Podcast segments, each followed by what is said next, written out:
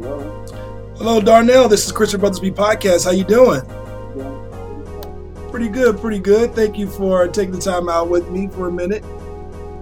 And Brothers Speak Podcast recently sat down with author Darnell Moore to talk about his latest book, No Ashes in the Fire Coming of Age of Black and Free in America. Take a look. All right, this is Christian Brothers Speak Podcast, where we interview the innovative, the daring, and the bold, providing informative topics for the Black LGBT. And my guest today is none other. We have an American writer, activist. He's you see him on the mic as senior editor, and you've pretty much seen him all around. He's on a major, major book tour, and I've seen him in several places. And I'm I'm very glad to have him, privileged to have him on the show, Mr. Darnell Moore. How you doing, Darnell? Pretty good. I'm grateful to be on with. Thank you, thank you so much. And you know, it seems like I mean, you guys are you having a very a great time with this uh, book tour. I see you everywhere now. We've been traveling a lot. Um, it's been an amazing tour.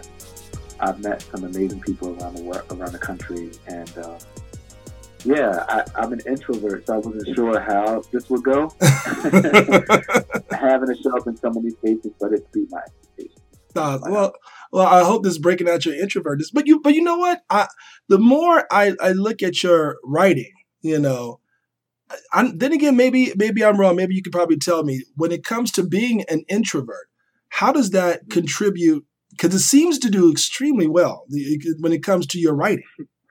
So you know what's what's different about writing is that I can write alone, and except that when you're writing for the public, you do have to prepare yourself for what is to come when you're put there in the world. So you're writing alone, but you're always, always writing in community.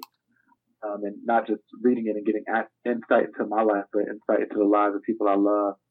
Um, and, and, you know, in some way in relationship to whether that's family or not. So it takes a lot of strength. Well, that, that was one of my questions here because when I look at this book, I'm thinking to myself, okay, before he even sat down to even write one line, what was going through your mind? The thing that was going through my mind is how can I write a book one that's beautiful, um, and by beautiful that's all you know. That's I leave that up to the reader to judge. But in my mind, I wanted to write an artful book, a book that was that that had sentences that sang, a book that, a book that had musicality, a book that represented the best of the black people I come to love and know, of my community, of my city, a love letter to my city, a love letter to black young people, especially young people who identify as lesbian, gay, bisexual, transgender, and nonconforming um, young people who come from places that have been called the ghetto and the hood. And I wanted to write to young people and as a way of sort of writing back to the self, writing the book that I needed when I was young. Um, those were all the thoughts that were in my head right away. And I wanted my family to be proud. Gotcha. Yeah. And uh, so how do they feel about it?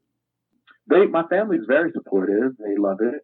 Um, I had an uncle who read it. I got the book on his birthday and my mother, uh, my sisters, uh, and other family members have been totally supportive, and uh, and that makes me happy to know that they're ha- to know that they're happy. Now, this is a book that pretty much is a memoir, but also goes into many other things pertaining to your life in Camden, New Jersey. Is that correct? Yeah, it's a memoir, but it's also a, a book that is a, a social history too. Um, it is meant to give context about not only Camden, but what was going on in the time in which I was born. So that would be, um, you know, the 80s and the 90s. This right. was a time of sort of uh, the war on drugs, crack epidemic, the, the sort of centering, the center of the of the growing mushroom of hip hop.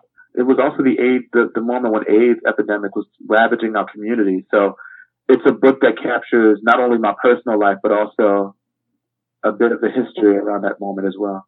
When you started writing this book, you know, because usually, you know what, maybe I'm kind of off when I say this, but when it comes to writing a book, you usually have an end goal. Of course, that particular end goal I'm thinking is for your audience to, you know, definitely adopt to it. But do you think of, you know, the amount of accolades at the same time that you may possibly get from this, etc.?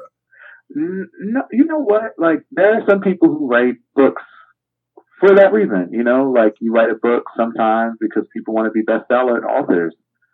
And I think that that's an admirable goal. Um, my goal really though was to first would touch the lives of young black people um, that I would be proud of, one that would be beautiful. Those were my first thoughts the, the accolades don't mean anything and because usually that's what people they, they kind of go for the ring, you know. And don't get me wrong, you know, this everyone wants to be the LeBron of something, you know. I get it, yeah, I totally get mm-hmm. it, you know. But when it came down to this particular book, a lot of reviews are coming extremely extremely uh, well in your favor in terms of how well this book because i've interviewed uh, several lambda winners you know so I, I, have a good record to uphold so mm-hmm. so i'm sure you're going to be in that in that well now there's a couple lines that comes out that to me seems beautiful you know was, i think it was a particular line that came down when it comes to queerness is magic for those brave enough mm-hmm. to make use of it but it can feel poisonous for those who have yet to give in to its power it's some it's a line that so many people have repeated to me over the last several weeks.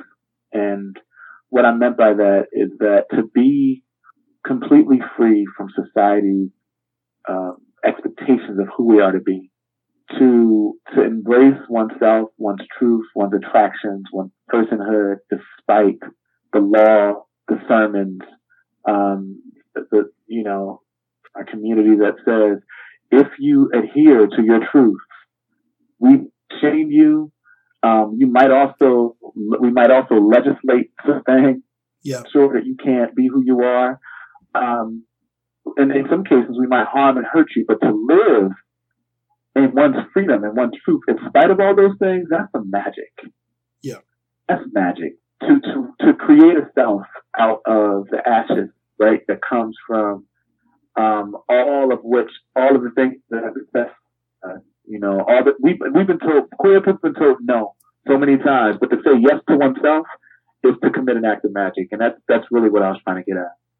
And, you know, a lot of people, when it comes to that process, do you believe your book kind of helps along with that process in terms of well, finding the truth? I hope so. I mean, you know, that's for the reader to determine, but I really do. I wrote it for for someone who might need some light in the midst of a dark tunnel. I wrote that for that person and I'm hoping that they can find it. I mean, I, I got a a little message in my Instagram box from a, a, a rising senior from Elizabeth, New Jersey, who wrote me and said that the book had really moved him, moved him to the point that he's going to they have to do dramatic presentations um, as like final projects because he's in the debate team and forensic team, and he's choosing to dramatize the book. um, and I, I mean, I got teary eyed because when I think about the person that I imagine reading it and being most moved by it, it was absolutely a 17 year old young person from a city like Elizabeth, New Jersey. You know, when I when I come across, you know, because one of the things that I I really really didn't realize that I was following you until last year, and then when the book came out, I'm like, oh, let me see, can I find him on Twitter? I was already following you, and one of the things that actually pulled me in was the article that she wrote pertaining to black men loving black men is a revolutionary act. And I that's what got me. Mm-hmm. That's what got me. And I said, wait a minute, you know, th- this is a this is a good good piece here. You know, who actually wrote this? And that's when I said, okay, let me just uh, follow this particular writer. And then when the book came out, that's what kind of you know brought me right back to to you again. And when it came down to first off, you know, some of your articles again, are they they really look so much inside, you know, to where when it comes to finding whatever truth you're looking to find and, and the descriptions that you're looking to find, you do it so well. When it comes to describing and writing anything, how intimate do you really want to get to that piece and that concept? How, how intimate and closely is that important to you? I really try to write in such a way that the reader can walk away having felt the thing that I was feeling in the moment. Yeah, yeah. That requires description. Like I, I want readers to feel. I want them to to sweat and to. That requires description. It, it requires one to really write with the with the sort of mind, heart um, of the reader in mind, and that that's critical to me. If right. you can't feel it, then I'm like, if I can't feel it, I don't even write it. You know. Really. And I've written things that I can't feel, and are the, the pieces I hate. Uh, really? yes, there's so many things out in the world that I just wish I could take, snap my finger, and disappear. You know. Um, oh well, we'll give we'll give you describe something that to, you don't necessarily point one out, but describe something that you just said. No, this. Why did I even put this out? Yeah, uh, it's a good. I can tell myself there's a piece I wrote uh, okay. like that was um, a counter argument to you know people were saying let's get rid of these uh, monuments of racist people, which we should. Um, but I was also trying to provide another re- rationale for why keeping them up can be a means for us holding people accountable. Yeah. You know? Uh-huh. Um, so, so many times if you get rid of the, of, of the, the sort of monuments that beckon or at least bring our hearts and minds back to say racist, it's easy to just remember that those people existed. And, you know, the founding fathers were whatever. Yeah. Um, I hate the article. Partially because it was an article that, uh, you know, it, it was one of the things my editor wanted me to try, and I did. It wasn't from my heart. You know, it wasn't something that I felt. Yeah. And that is one of the the challenge of working with the main uh, with the media, digital media, mainstream media, um, the way that pitches are done, and the way that sometimes we can be creative about responding to the needs of our employers. Right. When they may not even die with what we really feeling. Like that wasn't some shit that I felt in my heart. You yeah. know what I mean? Yeah, no, I get it. I get it. And um, so, but you, but definitely social causes touches you because clearly you're you're an activist. So it's definitely one. Oh, yeah, I mean, absolutely. And I mean, I don't make really no arguments. I, I do. I try to make an argument, even article, but I tend to love the writings that are coming from my spirit. Gotcha. Like they are not germinating from outside of me, but like the yep, middle of the night. Um, you know, when I'm walking down the street, I'm like, I have to this point that's coming to my mind. I have to write about this. That's when I know like the spirit is moving through through the pen, or through the or through the keypad. You know, and those are the things that it's it's. I've been trained as a preacher, so it's like when you write a sermon. I remember days where the, the, the, the time where I'm supposed to preach is coming. I'm talking about like hours away. Yeah. And I would sit there until I felt moved by the quote unquote spirit. Like I could not just write something down and get up in front of people and preach if I didn't feel like it was coming from spirit. And I feel the same way about the words that I put on the page. Yeah. Yeah. my, consciousness, you know, and I also believe it's like tradition as African people, you know? Right. Um, the rhythm of the spirit of, of something bigger than us, of our ancestors, is a real thing.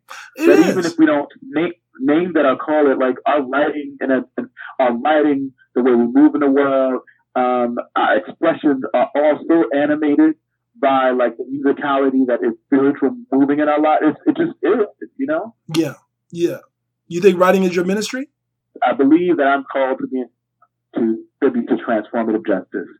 And what I know is any tool, any skill that I have ought to be used toward that end. If that's writing, if that's appearing on camera, if that's using the camera to capture what's happening in the world, if that's organizing in the street, if that's teaching in the classroom, if that's telling a person, a stranger on the street that I love them and I need to give them a dollar so they can eat, all of those things are routes towards what I understand my calling to be.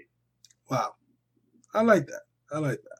So in terms of right right now, the people who are actually being affected by this book, so far it definitely seems that you know you've you've not even prior to this book, your writings definitely have something about it has a certain intimacy. That's why when I read the first article, like I said, that's what really kind of turned me on to you a little bit more. And I'm thinking to myself, okay, well, you know, if this particular book comes into a movie, who would you want mm. to play this part of you? That's interesting. I, you know, just recently uh, I've had this conversation um, only because like it's become a bit more closer to and something other than an idea, you know. Um, and I honestly don't know. That, that's a tough. That would, yeah, that's a tough question now because I because I'm thinking to myself, okay, for a memoir to someone to actually be you, growing up in mm. Camden, New Jersey, and experiencing the experience that you have is definitely going to take that type of actor that you would also kind of shares uh, a love of the intimacy of emotion and feeling as well, and able to convey that on the screen. That, that would be probably kind of tough. That's what I had to ask you though. yeah. I, I, I, had to ask you that question only because I'm thinking to myself, if this ever becomes a, a film, it would definitely be someone who has to really bring that in, you know, to actually accept that as well. So when it comes down to the next, well, first off, the tour, your is your tour almost up, or you still got a lot more places yeah, to go? almost up. okay. well, See, the thing about a tour is that because books momentum goes up and um, you sort of never are off tour. Um, now, what I can say is that we did develop like a full month of things. Um, it's much slower. Um, we have some things that will kick in once fall comes on. Colleges will be back on camp. You know, folk will be back on campuses. I did an event last night, uh, August 2nd at Brooklyn Historical Society. I, I, mean, I travel out a few more times in August, but it's not as intense as it was. Um, I have, I, it's, it's been a, it's been a lot. Yeah. It's been a lot. It's been beautiful. Well, I mean, so what's the plans once the tour may subside a little bit? So I'm imagining that it will subside probably mid fall. Okay. Um, and I needed to subside because I had to, you know, I want to start working on a second project and, um, I want to make sure that I dedicate time and energy to that. You know, some things I learned from the first book process and it's not only about how to get a book done and the type of space I need to create to do that. Who I'm writing, writing isn't always a full time thing, you know. So yes. Work and to write, which is another type of labor happening. I, I just need time carved out so I can get a second project started. You know, I, I also have a friend who's actually writing a book here, and how he describes his process is exhausting. it is an exhausting process to write a book. Do you share those same uh, those same uh, uh, ideas? I do. It, it's exhausting. It's hard. It's beautiful. It's messy. It breaks you open. It humbles you. It is transcendent. Um, to be able to have a vision, something that starts out as an as an only a vision, and to wake up one day and hold that vision, a material uh, consequence of that vision in your hand. Yeah.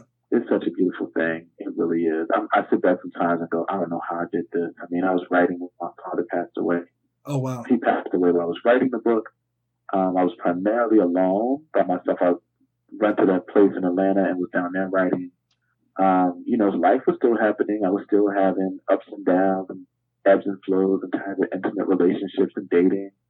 Um, family stuff was going on um, all manner of things, you know, health, and you still you write, you know. Um, and and by write I mean trying to figure out how to put words on page that make sense to a public outside of you, words that you hope somebody can find beautiful, that can they can find meaning in. All of that at the same time. All of that. It's it's a process. Now, what part of the book touches you the most? That's a good question. Uh, probably the part about my parents. Um, I really did try to make, um, like make sure that I honor them and uh, write them as complex human beings who deserve um, attention. Like they're, they're representative of so many black folk, I think, who don't get to show up in people's books. And I wanted to make sure that I honor them and my city. Yeah. Yeah. You know, you Camden, New Jersey. If I should name that, I want to make. I wanted to make sure that I honor my city. Yeah. My hometown, Camden, New Jersey, which had been um, derided by so many within mainstream media since I, even before I was born, and I, I wanted to challenge that narrative that the, that the city I come from is is sort of um, a hopeless, nihilistic city because it's full of black and brown people. Um, are not cultural pathogens that uh, that turn cities to ghettos. Camden is what it is. My child, and it was important. I write it that. Now, what does Camden, New Jersey, mean to you? What is it? What does Camden say to you? It, it's a story of um, survival. It's a story of complex humanity. Um, it's a story uh, about finding both how how any of us can have within us monsters and love. um, and it's a it's a critique of the fire that is America, of the fire that is heterosexism and antagonism towards queer and trans people, of the fire um, that is patriarchy and the fire that so many black people somehow, like Shadrach, Meshach, and Abednego in the Old Testament, learn to live through now, it would be better if we didn't have to survive through the fire, if we didn't have to create family in fire, if we didn't have to learn to love and, and, and, and live and laugh in the fire, um, but it is a testament to the strength of a people who are able to do so. America's fire has always been burning, and it's a testament to our strength and the call of critique to the very systems that have tried to snuff us out, snuff us, you know, to take us out of here. So when it comes to the how you see black queer folks, men and women of yeah. today, what how do you, what do you see in today's world? I mean the same. Um, black, queer, transgender, non-conforming people are magicians. Um, they are in so many ways the the wizards, uh, you know, the witches, the people who have magic within our communities who are not only shape shifting um, into selves that, that are more, uh, you know, that, that are more truthful and honest about who they are. But so many of us are caregivers in our communities too, who are fighting on behalf of everyone in our community, even when everyone in our communities are not fighting for us. Um, the movement for Black Lives, which has emerged over the last several years, um, of, of, which p- people like Patrisse Cullors have written about in her book, um, when they call you a terrorist, really attests to the fact that so many of the people who have been at the forefront of the movement for Black Lives have been Black, queer, transgender, non-conforming folk who have taken to the front line on behalf of everyone, all the Blacks, yeah. even when all the have not stood up for or, or attended to the needs of, of LGBTQ folk in our community. Wow. Well, you know, one thing about this, I, I want to urge people, and if I didn't say the title before, excuse me, No Ashes in the Fire Coming of Age, Black, and Free in America. Uh, so I definitely want to urge people to go out there and buy this book because to me, you know, it one to actually see your writing again, to to see how intimate and how really you you actually really get for the person to feel it. Um, so of course, you know, anything else you do, you know, you got several things you've been doing for quite some time. You, going to plan on slowing down anytime soon? Um, that's a good one. you know, I, I, I guess I'll slow down when at some point, you know, my body every now and then has a way of slowing me down, but uh, I want, I always say, I just want to be able to do my little part in this big well. And that means I need to always be ready to respond to how the spirit moves me to work. Um, so as long as I have energy, I guess I'm gonna be working. well, that's the best place to keep moving. No ashes in the fire. Again, this is Chris from Brother Speak podcast with Darnell Moore. Uh, again, I do appreciate you taking the time out. It was a little choppy for us to try to get together. I understand it. It's a busy schedule.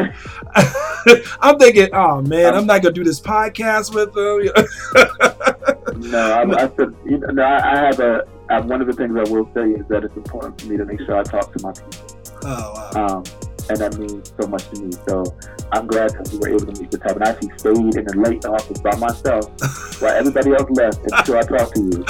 Um, because I wanted to make sure that we got it done. So thank you um, so I appreciate much. being patient and gracious, and thanks for having me on. Thank you so much, Darnell Moore. Again, no ashes in the fire. Please, there will be a link in the podcast so everyone can click on and go check out that book.